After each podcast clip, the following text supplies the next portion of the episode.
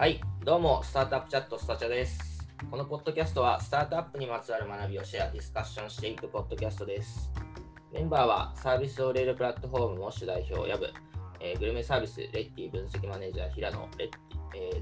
そのレッティの PM 野口でやっております。はい。で、前回ですね、モッシュの資金調達の話をしまして、前々回、モッシュの採用に関する、一桁版社員を取る意義、入る意義っていうのをやったんですけれども、今回のテーマはズバリ、そのモッシュの、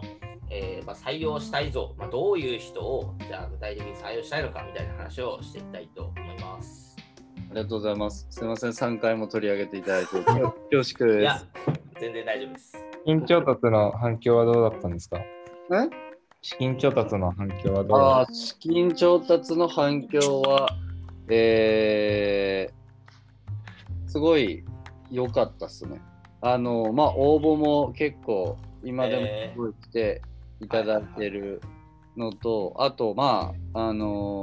んていうかな、それこそこのねスタチャ見てくれて、なんかこうスタチャの感想をちょっと一言添えて面接始まるケースとかもあって、アイスブレイクスタチャから始まる。そう、ありがたいね。ありがたいですよね。なんかどういう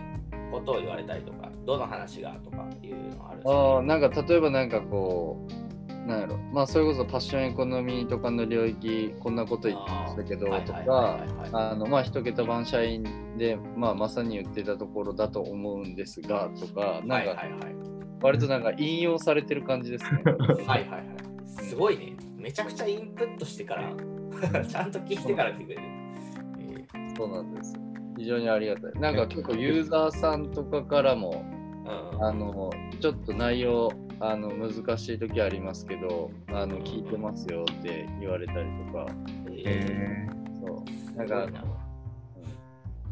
野口さんモッシュのじゃああれですね、広報チャンネルとしての役割をちゃんと果たしてますね。確かに金いただくとそろそろモッシュからそうですね、そろそろね広告宣伝費をちょっと確かにすごいいいですね。そうやって、聞いてもらえるのは僕らのね、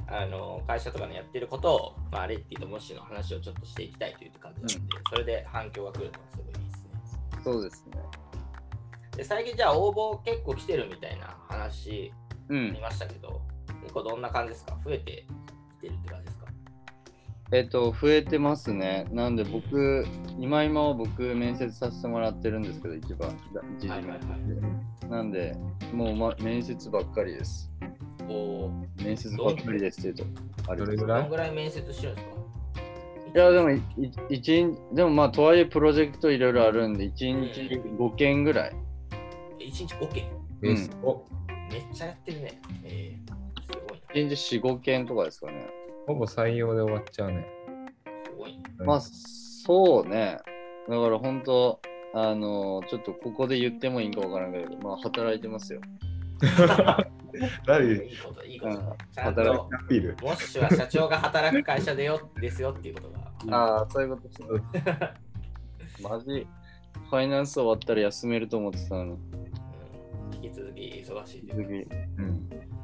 でなんか今は、どういうなんかマインドの人とかがみたいなのありますか？でも、そうですね。なんかやっぱこう自立してこういろんな課題をこうクリアできる人がやっぱこうすごい抽象的な話で言うとまずあって、でうちで言うとやっぱりこう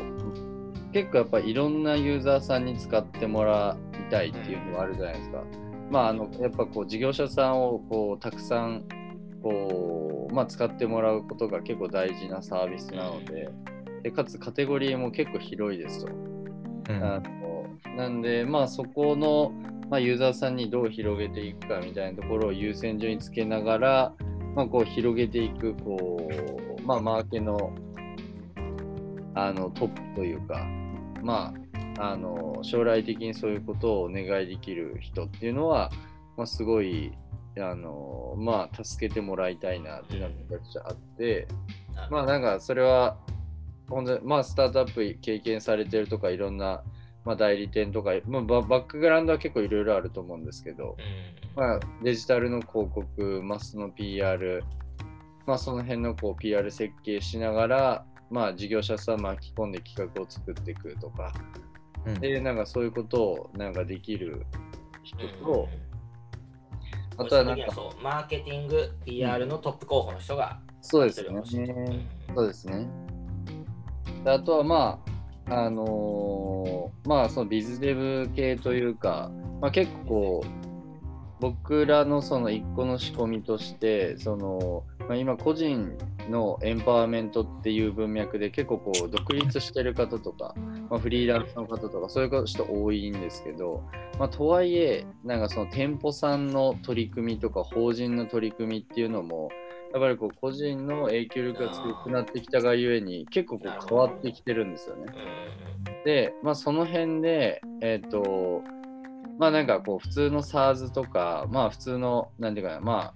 サービスって、まあ、基本的に店舗に導入するみたいな感じになるんですけど、まあ、僕らで言うと例えばなんかこう事務所さんとかで言うと事務所に所属してる、まあ、いろんなまあ、事業者さんとかそのタレントとかが、まあ、それぞれ自分でページを持ってそこで発信をして、まあ、ある種そこで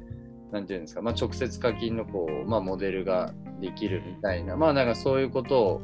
まあ、結構実はいろんなまあ、トップ企業さんとかとやらせてもらったりしてて、なんかとはいえ僕なんかその辺全然やったこともないし得意でもないから、なんかそういういろんなこう、まあ、事業開発っていうのを、まあ、なんかいろんなレイヤーでこう試しながらそこからうまくいけば組織化するみたいな、なんかそういうことを、まあ、担える人とかがいると、まあ、非常に助かるなみたいな。今の話だと店舗とか法人はもう少し個人のところとは違って、まあ、SaaS っぽく課金していくというか月額で課金していくみたいな、そうですね、方向性なんですね。ああ、そうですね。この辺ちょっとオフレコなんで、オフレコって言っても全然レコってますけど、誰も聞いてない。めちゃくちゃレコってる、うん、なるほど、そうなんですね。じゃあ結構それ面白いですね。2C と 2B も両方のね要素があるっていうのが面白いところだとは思ってたんですけど、さらにそこに SaaS の要素も入ってくると結構いいですね。SaaS、まあちょっと興味ある人とか SaaS の経験者でやっぱでも 2C もやりたいなみたいな、うん、だからすごい刺さりがいいかもしれないですね、うん、なるほど。だか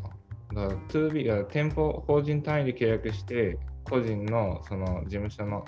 店舗所属してる人のごとにちゃんとアカウントが開設されるみたいな感じ。あ、そうそうそう。で、基本的にはやっぱりそのね、なんかこう飲食店とかと違って、その基本的にそのサービスって人につくじゃないですか。うん、だからその基本的にあるべきマッチングの形ってその人と人のマッチングであるべきで、うん、俺は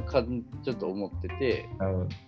だからなんかまあそれが別にそのちょっとこうカテゴリーをどこにするかっていうのはまだあんま決まってないんですけど、まあ、それこそなんかこう今トライアルしてるとこエンタメとかもあるし、うん、なんでそこのなんか絞り方とかは結構優先につけていかないといけないんですけど、まあそういう感じの発想思想でやりたいなみたいな。面白い。美容室とかそういうとこもできそうだよね。そうそうそう。うん。うんターゲットを、ね、決めるところからって面白いですね。うん、確かに、うん、面白そう、ポジションとしてビズデブが、まあ、2つ目の候補です、うん、他ポジションどことかありますか？まあ、あとはやっぱなんか COO 候補というか、まあ、COO 的なところだけじゃなくてもなんかそう執行を全般的に、お願いできるところですかね。うん。まあ、このあたりが4人目とかで入っていただけると、まあすごいいいのかなみたいな。まあ、開発のポジションとか一旦優先度はそんな高くないって感じですか？まあ、取りたいは取りたいって感じ。あ、そうですね。まあ、全然そこもすごいオープンなんですけど、まあ開発のところはなんか非常に分かりやすいかなと思ってるんで、まあ本当にいわゆるソフトウェア開発できる方を、まあとはいえね、皆さんこの辺の領域結構こうまあ、どのポジションもそうですけど、そんなにこう転職活動されてなかったりもするんで、うん、リファラルとかね。でもどういう人が欲しいとかあるの？エンジニアの人だと。エンジニアの人だと、まあでもやっぱ共通してそのお客さんと向き合うこと、うん、で、そのまあなんていうかな、そこでこうそこで見つけた事実を積み上げながら開発をするっていうことに何かこうまあパッション持ってる方はすごいなんていうかな、こう技術とかの話一旦置いといてすごい。まあ、プロダクト作る人としてはめちゃくちゃ向いてるかなと思うんで、まあそういう人と働けるといいなって感じですね。うん、技術だけじゃなくてそこのスタンスを欲しいっていうこと。そうですね。うん。なんかスキル面だとあるの、なんかこういうエンジニアでもあるじゃん、バックエンドとかフロントとか、うんうん、全般的にリードできそうな人。まで言うと、まあバックエンドのところ今だから。ちょっと若干トリッキーだの、まあ、サーバーサイド Python でフロントアンギュラーみたいな感じなんですけど、まあ、うん、トリッキー。ちょっと今若干リニューアルをしようと画策をしてますけど、トリッキーが変化する。そう、もうちょいちゃんと民主的な感じでやらんとなっていうのはあるんですけど、まあサーバーサイド側が特に必要かなって感じですかね。うん。はい。バーサイド募集中ということですね。はい。ありがとうございます。実際まあ今ねマインドが自立していてとかポジションがマーケ、PR、ビズデブ、CO、まあ開発の人たちが欲しいっていう感じだと思うんですけど、まあなんかズバリなんかどういう人が欲しいっていうところもう少し深掘りたいなと思ってて。はいはい。まあ、出身企業どうなのかとか、まあ、年齢的に若い人とベテランどっちがいいのかとか、はい、まあ、あとなんか、まあ、その他いろいろあると思うんですけど、うん、まずなんか出身企業とかで言うとなんかありますか？いや正直やっぱまだ若干解像度荒いんですよね正直、うん、ただなんやろうな、っていうのをその大手企業、まあ、メガベンチャーとかで働いてた人が実際こういうちっちゃいスタートアップ入ってきた時の動き方みたいなものがなんか明確にイメージできるわけではないんで、なんかっていうのはあるんですけど、まあそれこそね一回ちっちゃいところ行って大きいところ行ってとか、なんかそういうこうまあ酸いも甘いも経験されてる方とかももちろんねイメージすごい湧くんで。そういうポジションは、まあ、まずそういうバックグラウンド持ってる人は、まあ、それは二重丸な感じは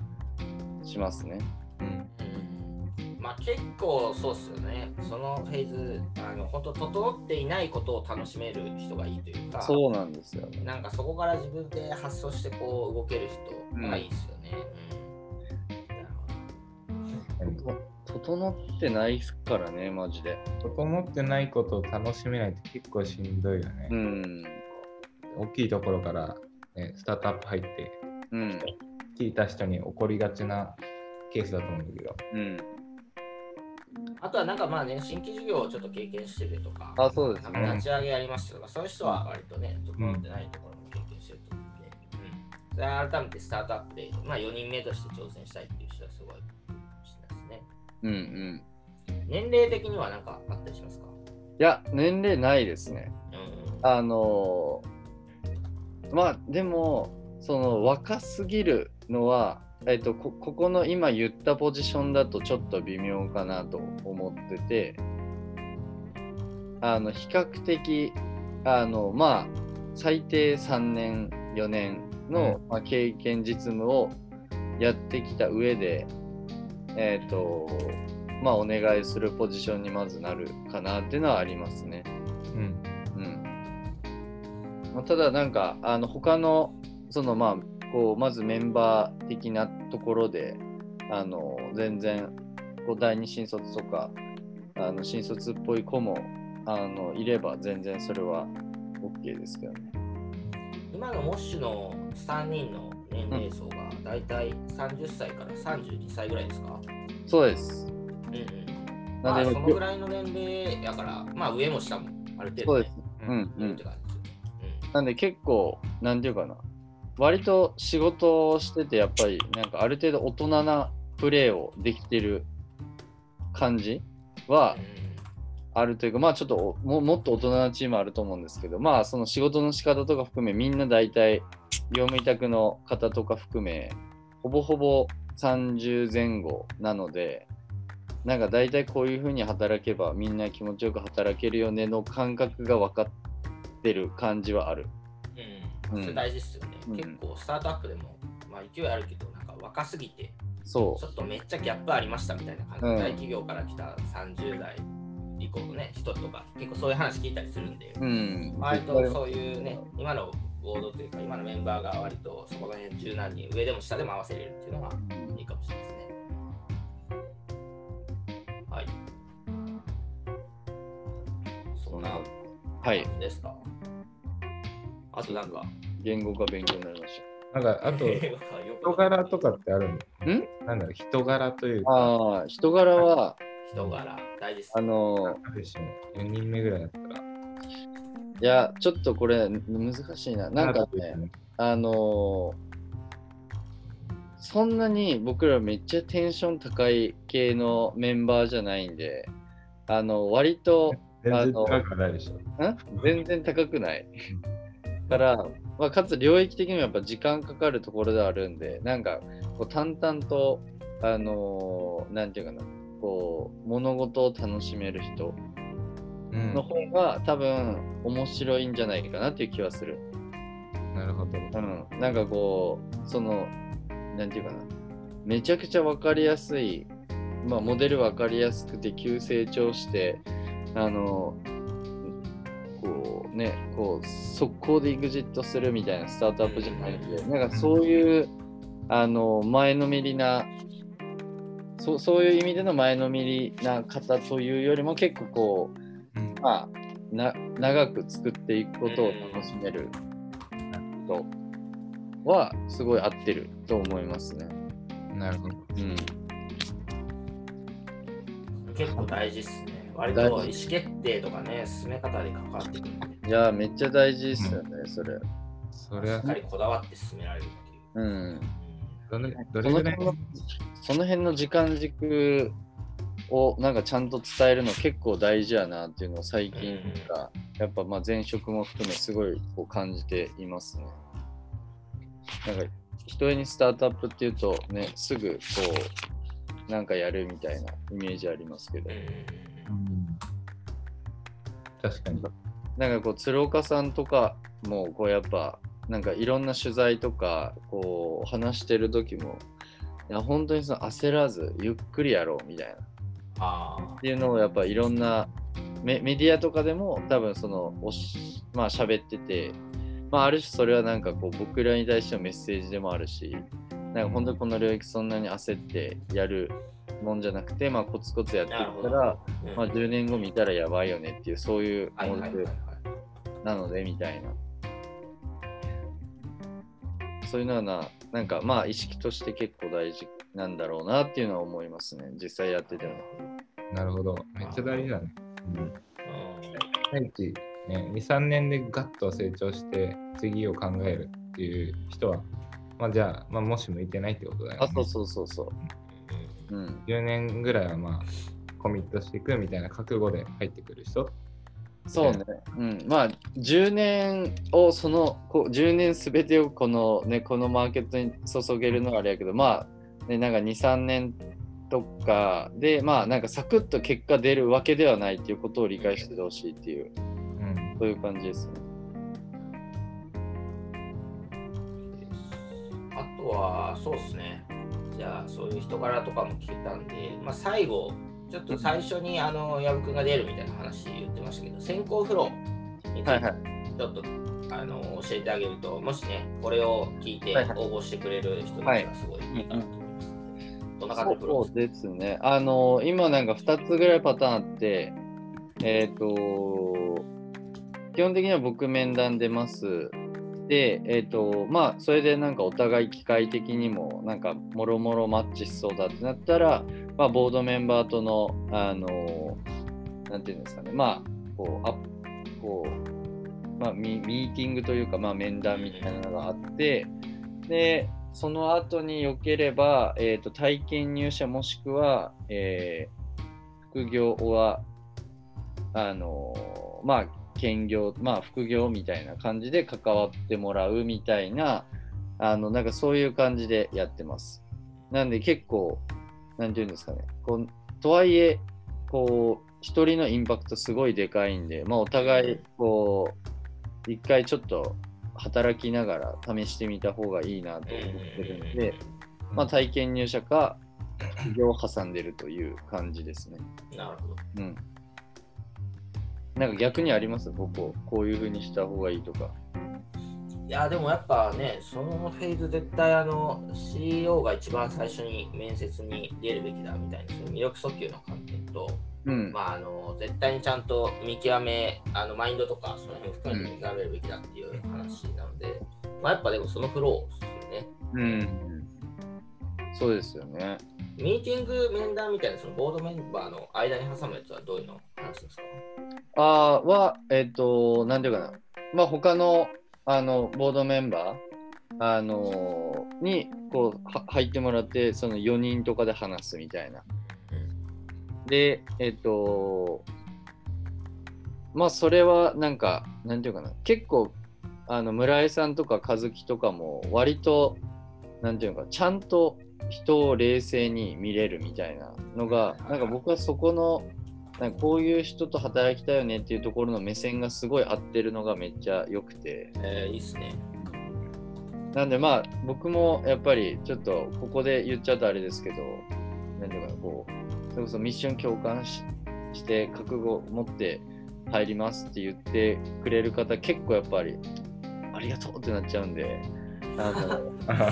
どね、まあ、確かにね。そうちゃんと本当にこの方一緒にこう入ってもらって活躍お互いできるんだっけみたいなところをちゃんと見てもらうというか、ね、そういう場にしてます。あとまあボードメンバーの雰囲気とかね、なんかいやこいつらちょっとテンション低すぎるわとか絶対あると思うんで、うんうん、雰囲気も分かってもらう。そうそう、うん